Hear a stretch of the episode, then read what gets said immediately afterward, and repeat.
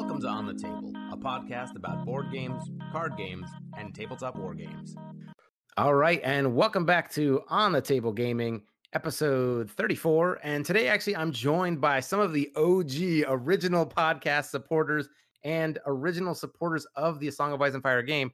These guys were supporting the game before it was cool. So, welcome back onto the podcast after maybe some, you know, 20 something or 30 episodes. Mike Meeple from Mike Meeple Painting Poorly. So, welcome back. Glad to be back. And of course, Mark Albanese from A Song of Ice and Fire Builder.com, the premier online web builder for A Song of Ice and Fire, the miniatures game. You know it. Thanks to be back. Thanks for inviting me back. All right, so this is a crazy, this is a crazy weekend here. I, have been like, you know, up to my elbows in trying to get coverage and videos out and stuff. Um, we had the CMON Expo, and uh, things are looking pretty good for Song of Ice and Fire. Did you guys happen to get a chance to catch that stream? Oh yeah, I didn't catch the stream, but I kind of was uh, checking in on my on like whenever I had break at work, and I was checking up, and I was like, ooh, ooh, ooh! It was really exciting, real cool stuff. Yeah, I, I was watching I was watching it live and was very excited by it, mostly by the the new units, as I don't play a lot of Lannister, and that was most of the big changes. So yeah, I was uh, actually administering an exam, and there were some students that had like extra time, and I'm sitting there like, okay, it's like 11:30, 11:45. I'm like, come on, finish the exam. Give me that, and then ran over and got on my phone and started watching. Um, but yeah, I saw some familiar faces in the chat, but some really cool stuff that we'll be talking through. But before we jump into that, uh, you know, let's just catch up for a little bit. How how have things been? How many you been getting any games in, playing any tournaments? what's life been like playing a song of ice and fire it's been good man it's been good at least for me i've been playing in a few more tournaments uh, actually uh, one uh, a local one here in fresno way out in fresno california. Nice. We have to update your name in the uh, discord server to uh, mike the champion meeple now. Yeah you know uh, i gotta give props to the the tournament organizers out here in, in the central valley you know alex and preston. Um, they're just just kicking ass, you know, really trying to develop the uh, community and hosting learn to plays and monthly tournaments with awesome prizes. I know he posted it on the main group on Facebook, but they brought a, uh, a horn mug with the free folk, uh, yeah, the free folk phrase, we, we do not kneel. That was engraved that on it. Amazing. Yeah, and that was that went to the uh, highest ranked player who was running free folk that day just to kind of incentivize people to run different armies and whatnot. That's crazy. Yeah, yeah. So I mean, they are just kicking ass and and really really doing some awesome stuff out here. So and really building the community. You know, when I first started playing, going to the tournaments, it would be like maybe three or four people.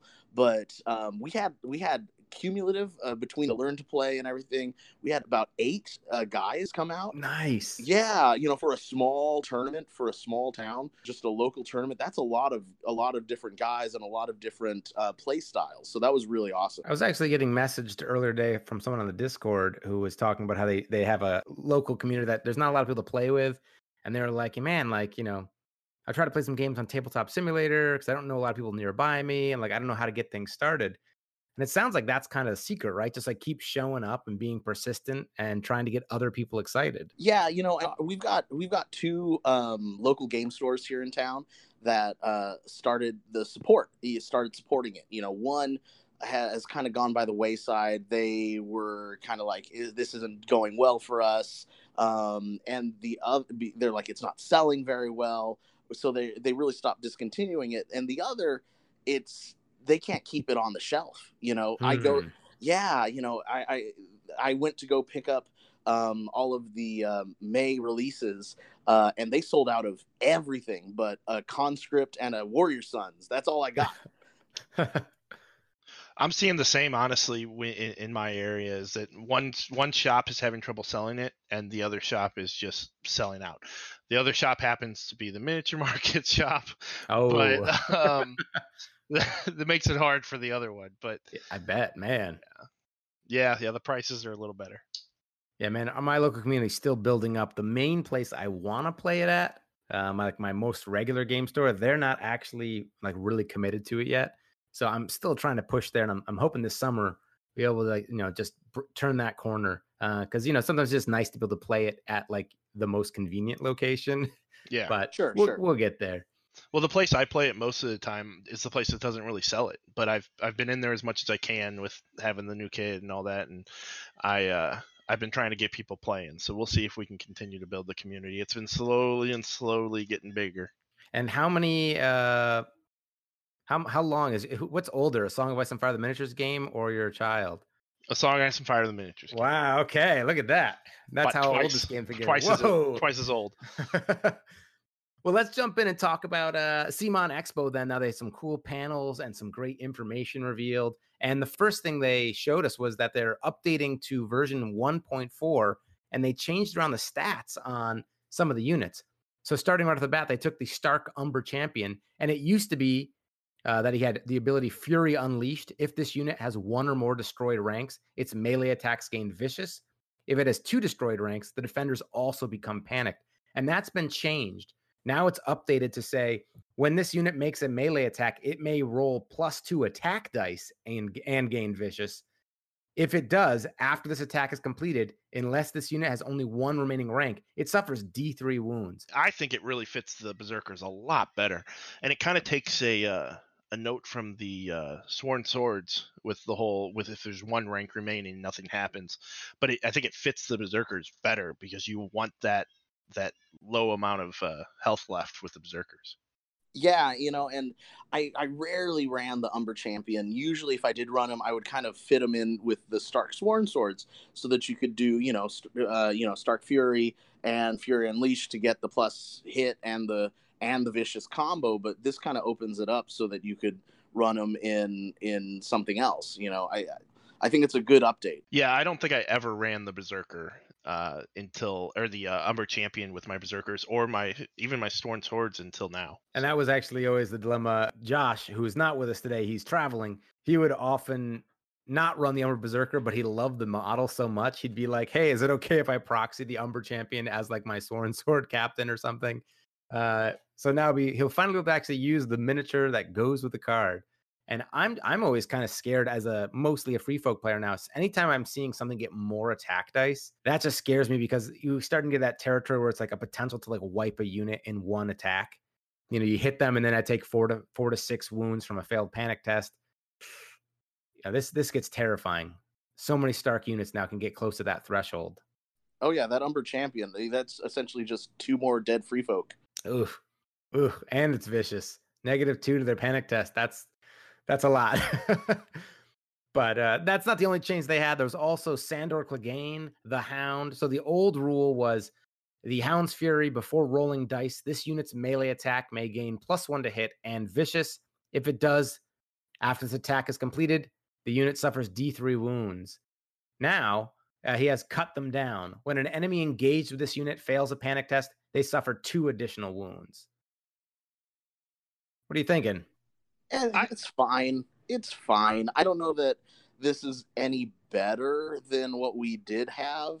I mean, I think it's a little more um a little more useful in, in especially in those Lannister panic lists, but I, you know, I don't know. I still don't know that he's worth the amount of points that he cost. You know, he's still kind of expensive for that effect. Yeah, I agree. I mean, it, it's a it's a nice change because I don't think I've ever seen the Hound played. Yeah, But, exactly. uh, Ever. yeah, but I don't think it's that big of an upgrade. I mean, it, it's definitely like like Mike said, good with those panic lists, so it's kind of neat. So And it is per uh, enemy engaged with the unit. So a panic list can feasibly now have multiple units engaging this unit, and he can push out, you know, plus two wounds on on three units or something. yeah, I you mean, put there's him a- on the you put him on the guardsman, and it it really Yeah. it. It's a really Yeah. Specific list you got to build, but like yeah, but I mean, I if can you're see putting how him you on, build that list. but if you're you're running guardsman, you want guard captain. You're not going to want Clegane, you know. So that that's kind of Yeah. the that's kind of the issue with that. So you would o- o- optimally you put him in a Lannister list with Lannister supremacy, you know, a unit with Lannister supremacy, but also has really good morale. And I don't know that there is a unit that has that. Well, I mean, would that would that be the uh, Warrior Sons? They don't have Lannister supremacy. Oh, you're right. Darn, yeah.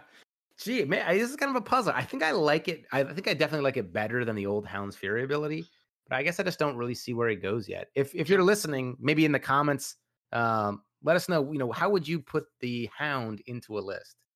Can we throw him on a horse and throw him on the Knights of Casterly Rock? Casterly Rock. Ooh, that'd be so That would good. be that would be amazing, Michael Chanel. If you're listening, please do Glue him to a horse. Just glue him. Or who do we Roxy actually? in Uh. Jim Jim Ludwig. That's who we need. Uh, start sculpting that. Uh, okay, we got Jaime Lannister as well. So the old one had the old Jaime Lannister only had uh, It was the just counterattack, counterattack, which is yeah. already there, and all they did was add Kingslayer's prowess. So the old counterattack was basically if you blocked a hit, the attacker automatically suffered one hit.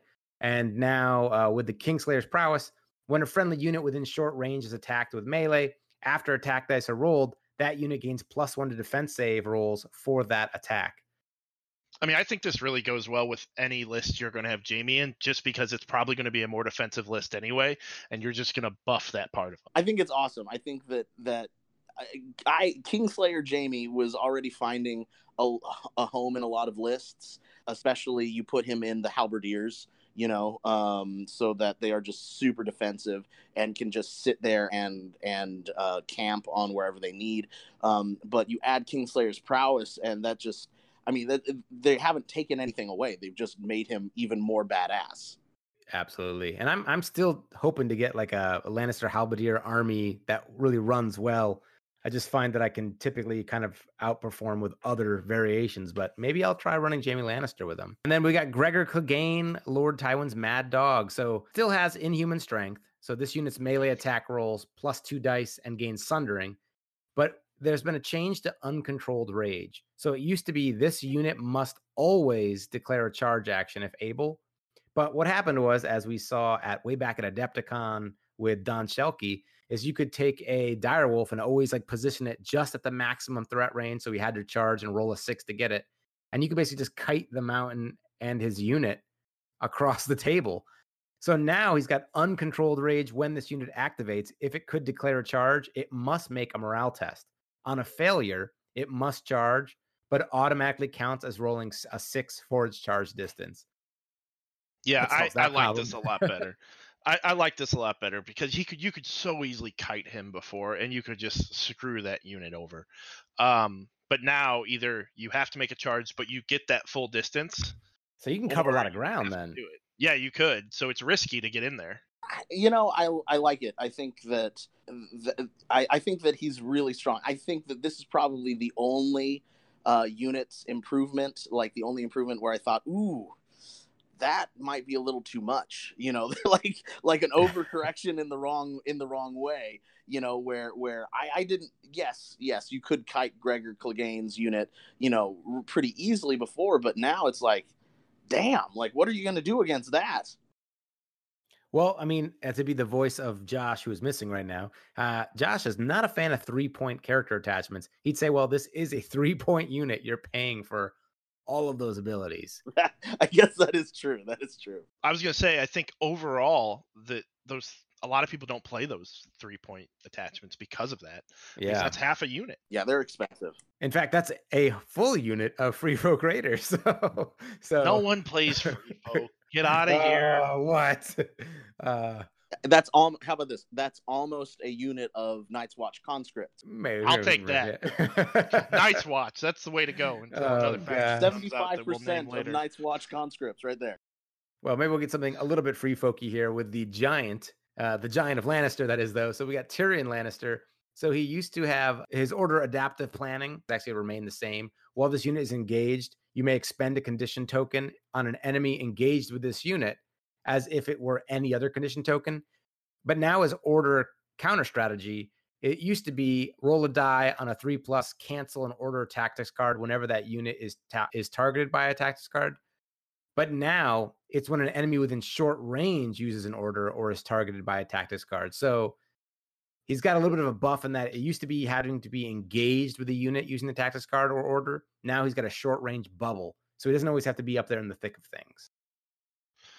I kind of look at him like the change to Jaime, where now he has a sphere of influence and he can really control everything else on the battlefield instead of just what's right up against him. Yeah, he's it, this. This is another good change. I don't think that it's. Um, I, I don't think it's unfair, you know, and I think that it makes sense, you know, especially because a lot of times you're running putting Tyrion and you know crossbowmen, you know that sort of a thing, and they're not necessarily going to get engaged, but now they've got that short range, that ability to to kind of just mess with people around them and create that defensive bubble.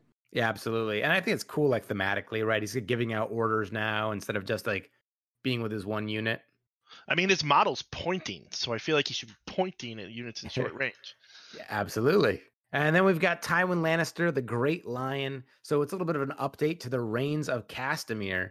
So now, um, once per game at the start of any turn, choose one enemy combat unit. That unit becomes panicked, vulnerable, weakened, and its attachment loses all abilities until the end of the round. So it used to be just that its attachment would lose its abilities until the end of the round. Now the unit loses those abilities as well that's a that's a pretty big uh, bump. Yeah, definitely. You know, you I rarely saw Tywin played as an NCU. I usually usually almost always see him, you know, at, as an attachment. They put him in um, they put him in halberdiers or they put him in something that needs that that Lannister supremacy. So um, this is an awesome awesome update for him. Yeah, I mean, I like it. There's a lot of times when you're not going to be going, you're not going to have a good attachment to try and take away the abilities, so you can target a lot more now. Yeah, I mean, he's a he's a four point uh, NCU, but man, especially on some of those game modes, what is it, uh, Winds of Winter, where you've got to get like the tokens out. That's one of like the secret objectives. Whew he's good. he's good just for that. And then let's get into some of the new stuff here. Then, so besides the updated characters that we've already got, we have uh, some spoiled neutrals coming out in the neutrals hero box too, and they gave us four examples out of what looks like seven possible units in that box. And starting off, we've got Walder Frey, Lord of the Crossing, backing the winning side. So he's got an influence when Walder influences a unit, that unit suffers one wound. If you are the first player, or if you control the crown zone, the influence unit and its attachment loses all abilities. And he's got a cool little chair model he's like sitting in. oh my gosh, can I just tell you how excited I am for this NCU? Like as someone who plays uh, Night's Watch and um, and Starks, you know, we don't necessarily have many options of like shut everything down, shut everything off, you know. But now with Walder, you do have that option, you know, and you have um, you have different ways of triggering it. You know, what you could either be the first player or you could claim that crown zone. Um, so you know, I, I'm just I'm super excited about Walder Frey. Yeah, it's it's interesting. It kind of gives you that Tywin Lannister ability we are just talking about, but it lets you put it in a lot of different armies where you can kind of shut people down. But you can do it more than once a game. You take a wound, but I don't exactly. Think, or you don't take it when you give a wound, don't you? Never mind. I was looking at it wrong. yeah, but it's kind of crazy in that um, it's kind of easy to activate then, right? So if you're the first player, so out of the six rounds, three of those rounds you will be the first player and then on the other three, you just have to get the crown zone, which you know they can try and stop, but you know half the game, he's uh he's doing his thing. Yeah, yeah, it's awesome. You know, more than that, really, guaranteed half the game he's doing that thing.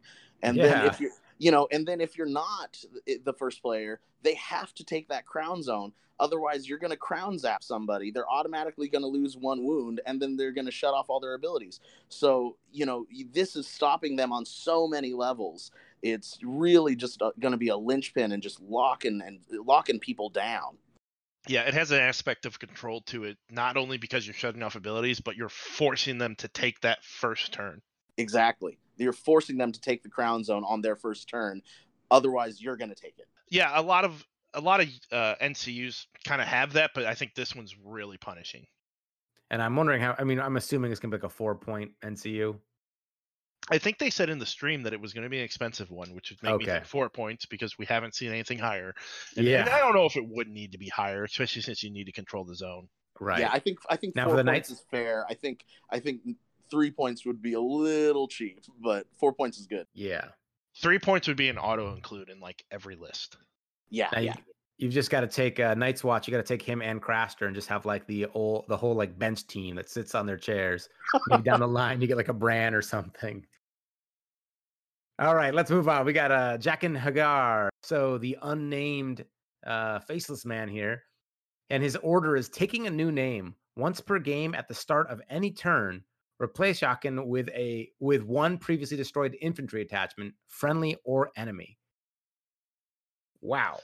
Yeah, that's that's interesting. I, I don't know how often I would personally use it because I feel like it depends on what your enemy's running unless you really want to play it off uh, one of your units dying, but it, it definitely changes some things. It's interesting.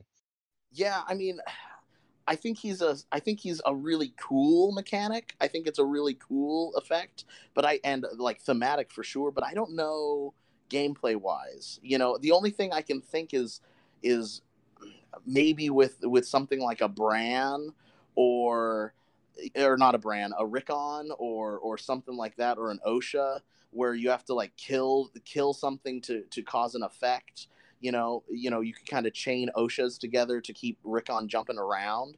Oh um, interesting. yeah but but other than that i don't know that that's really doing much for you you know?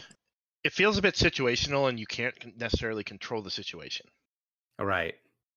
That's true although if you have like a, a pretty standard list that's got you know uh, like a repeating theme of units and you lose your Jaime Lannister and you really want to have a, a specific strategy built around him giving that plus one defense or something, he just gets plopped in another unit that maybe was similar to the one he had, and it's kind of just like an insurance policy. Yeah, but it's a two or three point insurance policy, which that's true. expensive.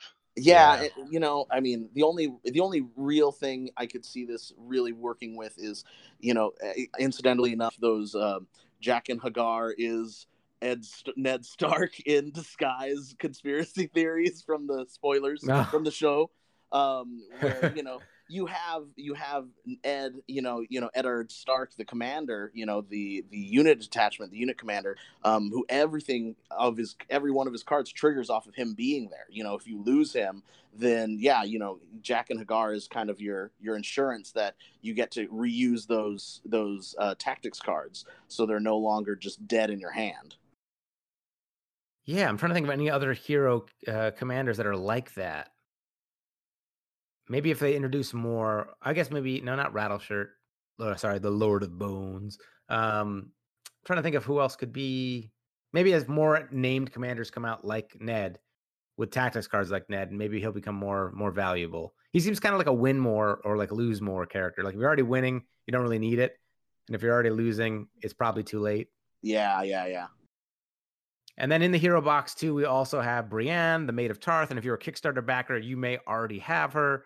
And then Vargo Hoat, the Goat of Harrenhal, is a character, and all we know is that his commander cards are called the Mummer's Tricks, Remorseless Assault, and the Crippler's Infamy. So we'll be interested to see what that kind of comes out with. I sure hope that it has something to do with uh, Jaime pushing Bran out of a out of a tower. oh, and then I guess the big news here, and uh, Mark, I know you're excited to field these guys. This is all that matters, okay? this is the important stuff. Boo, boo, uh, we, Baratheons. Is, is, this when I talk about the Fen instead, or do we? Okay, here now we go with the Baratheons. So, There's some choice words, but I don't want to ruin your podcast, Chase. Oh gosh, now these these sculpts look amazing. The the Baratheons are so cool. Let's start off with their basic unit. So their basic infantry unit is the Baratheon Warden. It's got a movement of four, hits on a four plus at seven, five, three, three plus armor, six morale, and then they've got the Warhammer attack ability. If the defender rolls a one on any defense saves, they become weakened. So, man, when they're hitting, they're getting stuck in there and they're hitting enemy units and giving them weakened to- tokens, and then they have three plus armor. These guys are going to be beasts on the battlefield yeah, I'm super excited for these. I've already pre-ordered all of it. Um, I've said it before, but I'm pretty sure the Baratheons, anything with a warhammer, is going to be my spirit animal. I'm pretty sure I, they're me. They're slow, they're armored, and they like hitting shit with hammers. I'm waiting for the Mike Meeple painting tutorial on these guys because these are going to look amazing. Yeah, they are. I, I okay, so I think that they look awesome. I think that they're that CMON has really outdone themselves with the sculpts for these particular these particular guys. But I don't know, man. I I, I see them and there's part of it that really speaks to me. You know, my Night's Watch uh, uh, list I call the Turtle Army because it's all about just hunkering down and, and just surviving. You know, longer than the than your opponent. but I see that four speed, and I'm like, and I see that seven attack with a four plus. I'm like, I don't know that they're going to be very good at getting to objectives. You know, Oh, Well, yeah, they're gonna be slow. but you know, and and, and like. And like and like if they're not if they can't get there, I don't know that the seven with a four plus is going to be enough to dislodge guys. You know, d- to dislodge people like like a Lannister guardsman even. So I, I, I I'm I'm I am excited, but I am cautious as well because we need to see what other support uh, ha- they have coming their way. I was just gonna say I, I don't necessarily disagree with you, but I think already looking at just the one attachment they've shown, like they have some versatility. Like they have a good platform already, and you can add things to them to make them better because they they're already so tanky. I mean, a three plus and a six plus is pretty solid for a base unit. Oh, that's awesome! Yeah, no, it's awesome for a base unit. And I don't see these guys as necessarily. I mean, this is the the workhorse, right? I mean, this is the like the the foundational piece. Yeah. So you you have that one attachment they've shown us, the Stagnite Noble, and his order is Reckless Vengeance. After this unit is attacked with melee, this unit suffers two wounds and then makes one melee attack targeting the attacker. So with the Baratheon Wardens, two wounds, depending on what sort of tactics cards and abilities you have to get healing back onto them, that's a lot. But you get another attack, and it's another chance for your opponent to become weakened. So if you get Yeah. hit with like multiple attackers, you could be giving both of those two. You'd be hitting one and then hitting the other, and passing out weakened tokens, and and that's going to make you so survivable. Yeah, and that's the other thing I don't think really focused on was that Warhammer, if you're rolling seven dice or even five, there's a good chance they're rolling a one and they're just going to have a hard time doing anything to you. So while I agree that it's going to be hard to get to a spot, once they're there, I don't see you moving them. Yeah, and, and I mean they've got to be supported with some other sorts of units that will shore up some of that without getting too far ahead. I think on Stannis Baratheon there may be even some cards or a card that might hint at some sort of movement element. Because I think you're right, Mike. If if it's just if this faction's identity is based on like four plus movement, it's going to be hard care. for them to get stuff. But you know what? That's part of the challenge. I'm going to have a good time. Stannis the Manus will provide. We'll be fine. oh, you're not going to Renly. I see. Okay. no, no, get out of here. So we get the one tactics card we've seen is Baratheon Conviction. Target one friendly unit and attach this card to them. Discard it when they fail a morale test. While this card is attached, if you control the crown, this unit only suffers one wound from failed panic tests, regardless of abilities or role. If you control the tactics spot on the tactics board, this unit's defense save rolls of- of six block two hits. Whew, Even man. tankier. It's just adding to it. I- God. I'm not saying I'm not saying they're not going to be standing at the end of the match, but I'm just saying they might not have that ten points needed to win the game. Right. You know, uh, I'll give you that, but I have faith considering some of the tournaments results we've seen lately that there's going to be something that has more of a punch to it. Yeah. Although I'll tell you what, this is going to be a faction where it's like things like pyromancers and uh, they're really going to hurt when you're like so tough, but then you've got something that does like automatic wounds. Yeah, but pyros, I mean, they can take They'll melt. out. Yeah, that's true. But they, yeah, they'll melt too. and then we've got uh, Stannis Baratheon, the rightful heir, and his command cards that the names of are Oath of Duty, Tactical Approach, and Will of the One True King.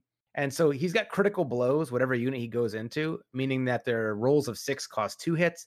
So you're definitely going to be getting some uh, weakened tokens out if you put him in the Baratheon Wardens, rolling that many dice, um, and you know possibly getting sixes and doubling it. That's a lot of armor saves. He's got unyielding, which is also phenomenal. This unit may never gain condition tokens.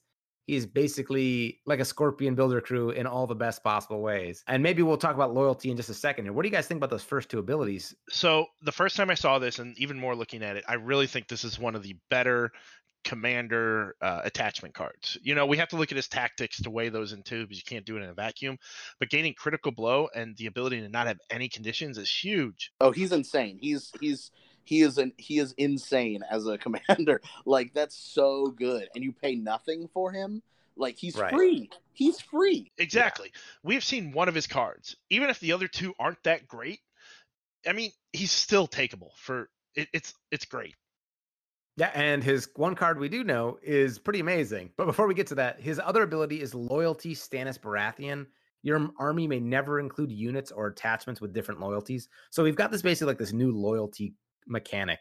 where there's going to be Baratheon units that come out that have a specific loyalty tag or not.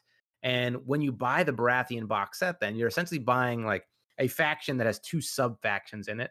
And if you choose sort of Renly or Stannis, you may be actually fielding different sorts of units and having different alliances with your troops than uh, if you go the other way. So I think this is cool because not only does it give you more diversity in list playing, but if I'm playing against Baratheons, I'm not going to be necessarily always playing against the same faction of Baratheons. It's almost like too many factions being added in. Yeah, I'm curious to see how this plays out because we haven't seen any attachments that have that loyalty yet. So I don't know how limiting it's going to be, but it, it should be interesting. Yeah, I, I mean, think I- it's a really cool. I think it's a really cool uh, direction to go. I am a little bit curious, and I might just be misinterpreting or reading into things. Does that mean that they can't take like like um, neutral units who don't have the Stannis Baratheon loyalty? The way I'm reading it is that you can't take units with different loyalties, but if they have no Right. loyalty, it shouldn't matter. Right. Okay, okay, that makes that makes more sense then. I, I'm assuming we're going to have loyalty Renly Baratheon, Right. where all the losers are going to go. So Oh, it's not going to matter. oh, oh, boy, this is going to be exciting when these guys come out. I can already tell. Uh, and his his uh, his one spoiled commander card is is great. Uh, Will of the One True King. When you claim the crown zone on the tactics board, replace the zone effects with one enemy combat unit becomes panicked, one enemy combat unit becomes vulnerable, one enemy combat unit becomes weakened. Boom. Yeah, and that goes great with that Baratheon conviction card as well, because you're going to be wanting that crown anyway. Yeah.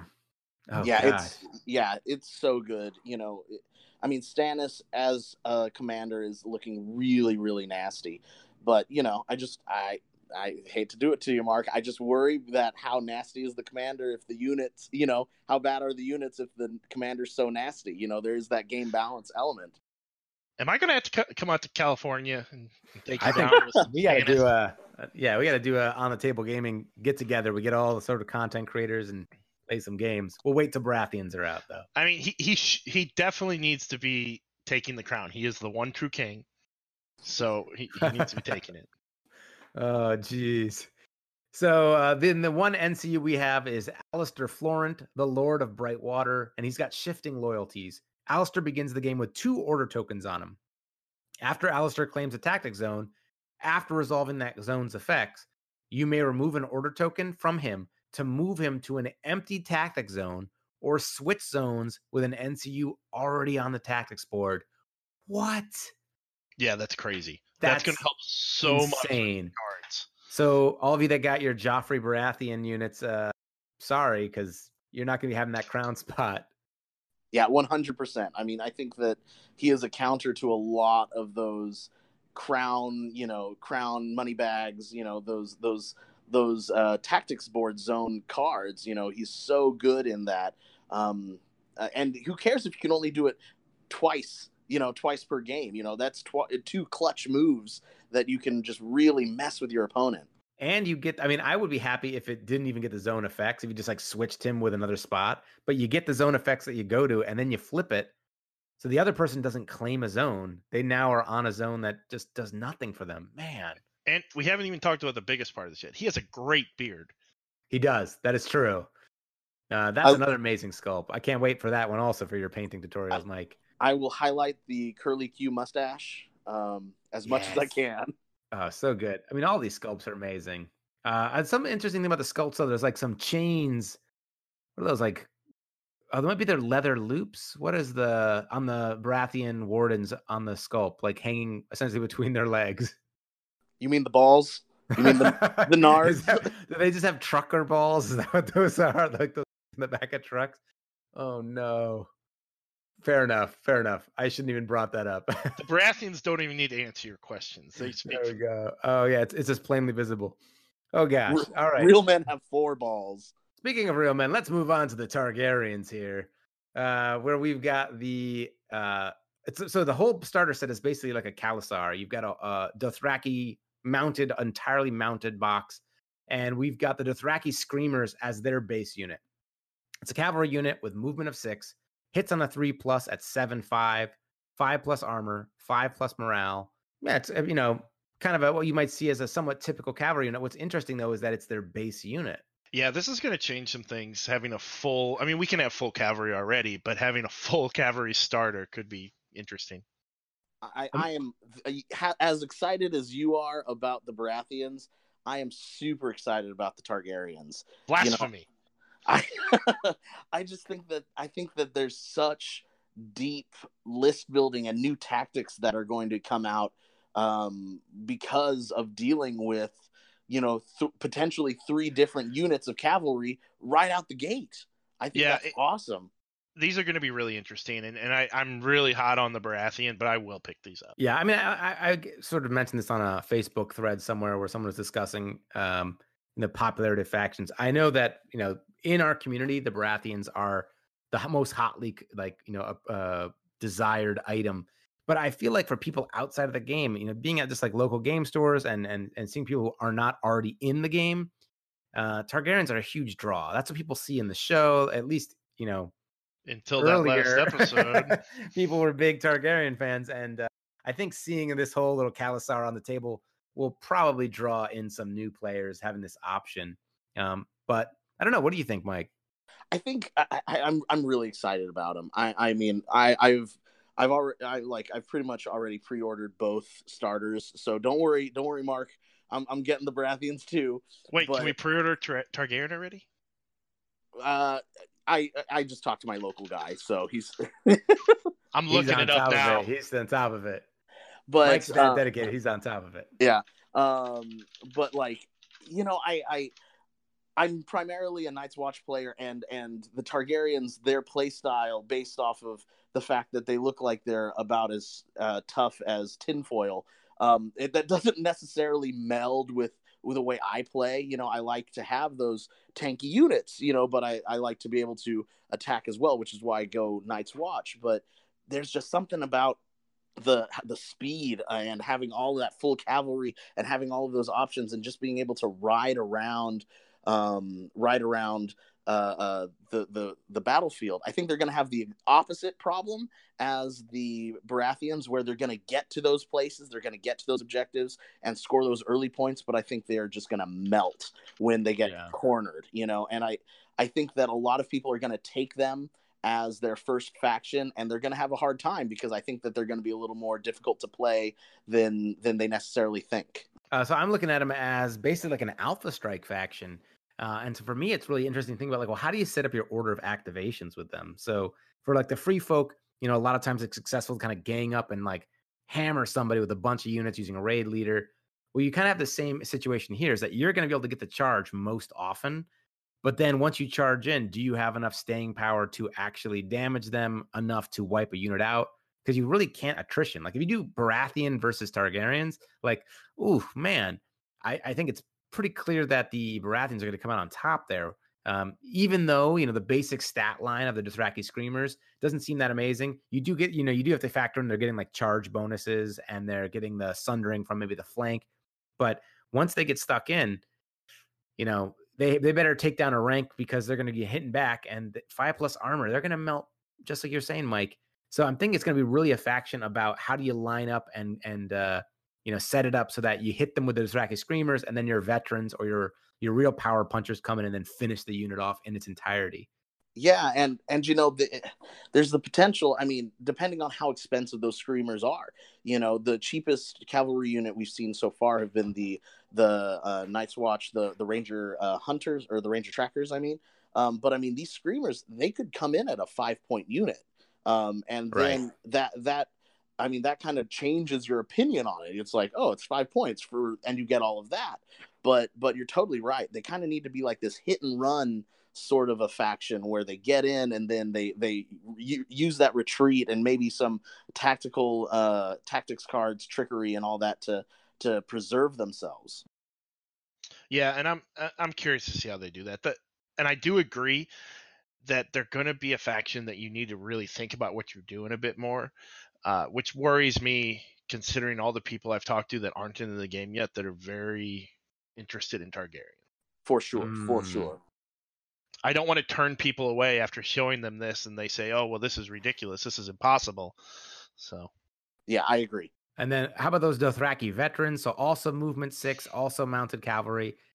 Uh, they have their basic melee attack hits on a three plus at eight five, and then they've got the Dothraki short bow three plus to hit as well, seven five, four plus armor, four plus morale, and their order is charging volley. After completing a ranged attack, this unit may make a free charge action against the targeted enemy, and their Dothraki short bow is short range. So good, so good. They are they are they are bastards girls on cavalry you know except they're they're rolling the potential of 15 hits at full ranks 15 hits Yeah, it's crazy. More than anything, I'm kind of curious to see what attachments we get because that makes a big difference when you get two attacks if you have some good attachments. Yeah. And I just wonder also uh, for this unit, at first I thought they were much worse than the Bastards Girls just because they don't have the uh, the same range. But now I'm they you know the Bastards Girls have what long range, right?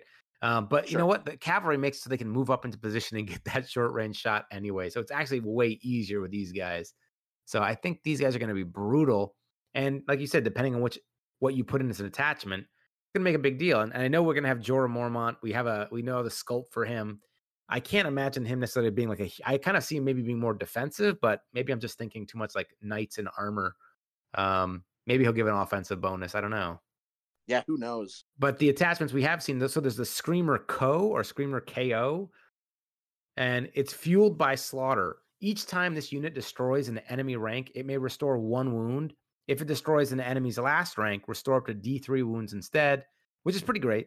But I think more important for maybe the faction is the onslaught ability. If this unit is targeted by the melee attack tactic zone, it may make a free charge action instead of an attack action. yeah that's huge you know and you see that on the uh, the Khal Drogo card too you know the the that that's kind of a, a thing a, a theme for them so there's now there's now two spaces there's now two spaces on the tactics boards that are going to give them the ability to move you know to move Yeah. and to attack you know you've got you've got the maneuver zone or the retreat zone right either way you want it and then now you get to claim this and and uh, charge in and attack again and then attack with them again you know or activate them and do that and charge in you know there Yeah, They've got a lot of good- some mean stuff. yeah there's a lot of really really good options to to keep them from getting bogged down but uh, again you got to keep them from getting bogged down And then uh, Khal Drogo, the great Khal.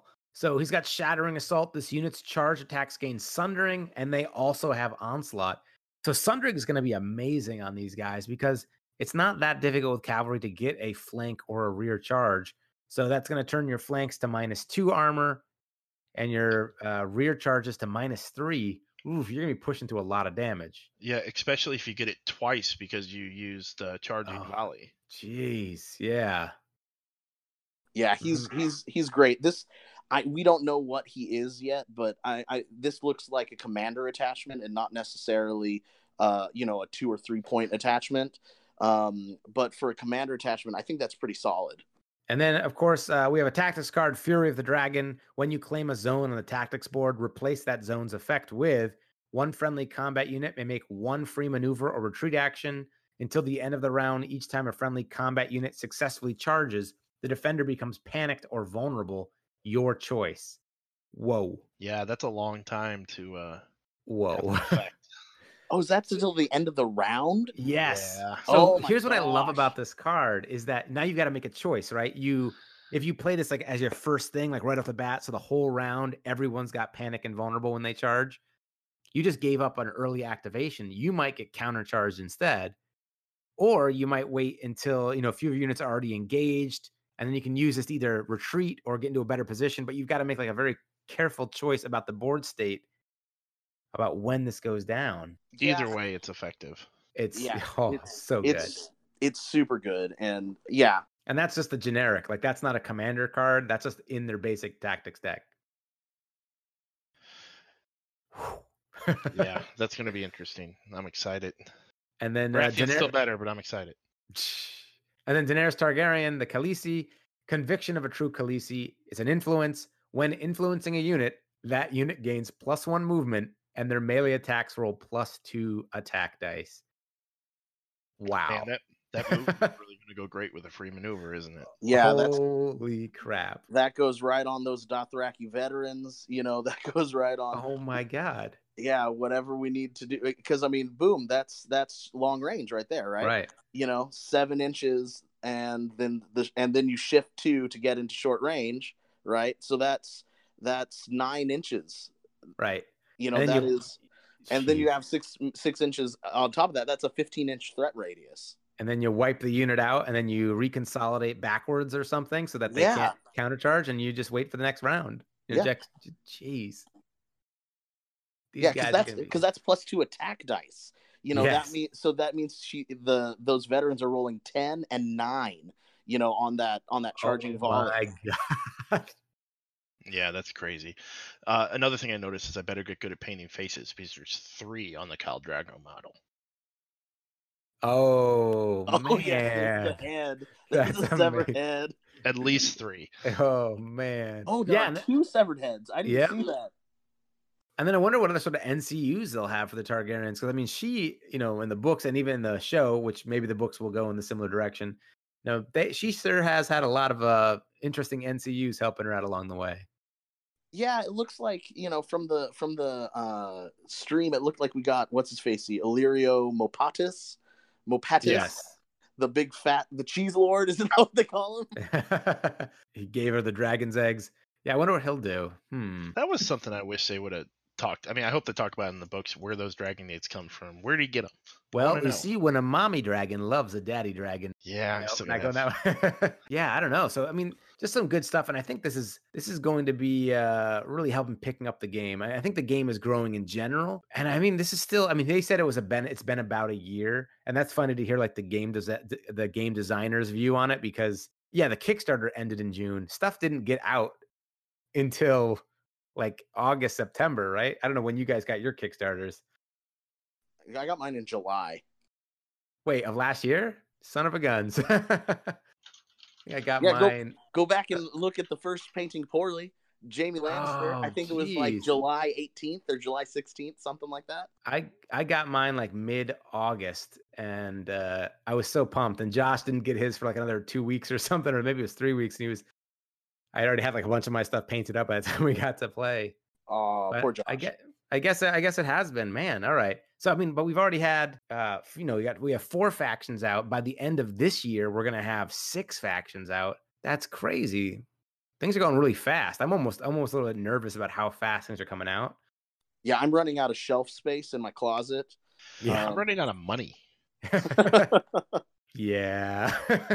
Well, uh, let me let me rephrase. I'm running out of money my wife will let me spend. there we go. There we go. There it is. There We're gonna start up the uh, on the table gaming plasma donation center to sell your plasma for minis. I think that's I think that is getting into the literal definition of plastic crack right there. Now that I've got these teasers of all these units, I'm like, oh man, I can't wait to find out more stuff. But there's so many great things coming out down the line. We've still got a bunch of units that we know we've known about, like the Blackguard coming out. We got Fens on the horizon, uh, the Followers of Bone, a lot of cool stuff. So I know this is the, this is a, a great time to be a Song of Ice and Fire player. Yeah, it's yeah, it's it's awesome. I was talking with somebody online about this that it's it's at just like the perfect stage right now where it's it's growing, it's got a decent enough audience, but it's not super popular yet, so people aren't super competitive. You know, there's not like the million dollar tournament or or anything like that. There's not quote a quote unquote meta yet where pe- Right. everybody's running the same list. Um, and it's just a really exciting time for the game. Well, there's no meta yet because Stannis the Manus isn't out yet. Oh, the that gonna. Oh, he's gonna be the, the meta finder. Hmm, interesting. the one true king of the Seven Kingdoms. oh man, and I guess uh, you know we've got we got sent a bunch of, of information from the CMON Expo tournament. I still got to go through all of the, the the sheets and lists and data. I'm gonna try and get that up on the website. Um, but it looks like really as far as meta and things like that, everyone's talking about like certain factions being overpowered. Basically, the one thing I've been seeing from the tournament data is it's like really inconsistent. Like a lot of different factions are winning. There's no real clear faction that's plowing ahead. So that's kind of Yeah. crazy considering that some factions have been out longer and have more units. Well, this is what I meant by um, with the Baratheons when we were talking about. Oh, you know, they're missing some pieces. They're not going to be able to move in quickly. Um, I trust the developers based on those kind of results. Yeah. yeah everything's everything's really really balanced i mean you know, it, going into Adepticon, you heard everyone talking about, um, you know, Don Shelkey's, you know, two pyros list, two pyros Lannisters, and then look what wins it is is Free Folk. You know, it's just crazy. Right. Well, thank you guys so much for coming on here. We we got to do this more often. I, I got to get. What do we have coming up for you, Mike, and uh, on your website? What are um, you looking for? Yeah, uh, working on working on some some song stuff. Uh, just you know, just started the uh, the Batman, uh, Gotham City Chronicles, uh, uh, painting poorlies, and those are doing fine. But you know, my heart, my heart really lies with with the song community.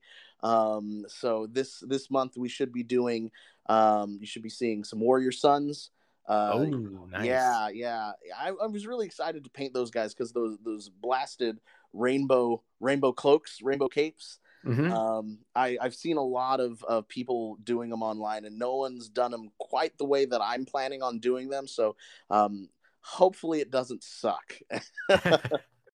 Rainbow cloaks, that's hard though. Whew. Yeah, no, it's it's really hard. So I'm gonna. I've got some ideas. I've been practicing with a few dummy models um, just to kind of make sure that that uh, my theory actually works. Um, but we'll see. We'll see. How about you, Mark? Anything coming up on the horizon? Uh, not too much. I'll uh, I'll get the updated cards out there probably before this podcast airs, and then I'll uh, I'll think about trying to get the Baratheon Targaryen out there. But there's not really enough yet to, to right. load up the builder. And with no point values, it kind of gets a little bit difficult, huh? Yeah, I don't really have any full data yet, and I don't want to put anything out there that isn't accurate. You're gonna fuel the speculation. Just put random numbers on it, and I'm just gonna put the uh, the others faction back out oh, there. there we go. Yeah. Really confuse new players. Well, you know, thank you guys so much for coming on the podcast. And if you're new to the community, Mike and Mark have been really supporting A Song of Ice and Fire since, as you guys heard, from like the very beginning. And back when this community was really small, we didn't know how things would do. And, you know, building a tool that's so useful that really, you know, this is you had a Song of Ice and Fire builder up before the app. Like there were no other ways to build lists besides your site. And, I think it uh, was up before the official re- release. Yeah, I oh it definitely was. And uh, I, I remember being in the beginning, people being like, you know, how do I build a list for this? And it's like one guy was like, well, I just spread all my cards out on the table and I move them around. And it's like, yeah, that's one way, but it can be a little helpful to have to have a builder. So, you know, thank you so much for for all the time you put into getting that going, and to your brother Frank as well. Uh, if you go back and listen to one of our early episodes when we had them on talking about it, and uh, Mike, you know, making it accessible, and I love your painting guides. And when when I get new people, a lot of people coming into the hobby who have never painted before, and it's just great to be able to be like, yeah, no, go check out Mike's Mike's uh, painting poorly for a Song of Ice and Fire, and um, yeah, just making it accessible. And I'm excited to see how this game grows yeah, it's really, really exciting. So, with that being said, uh, we'll catch you guys next week. And until then, we hope you get your miniatures on the table.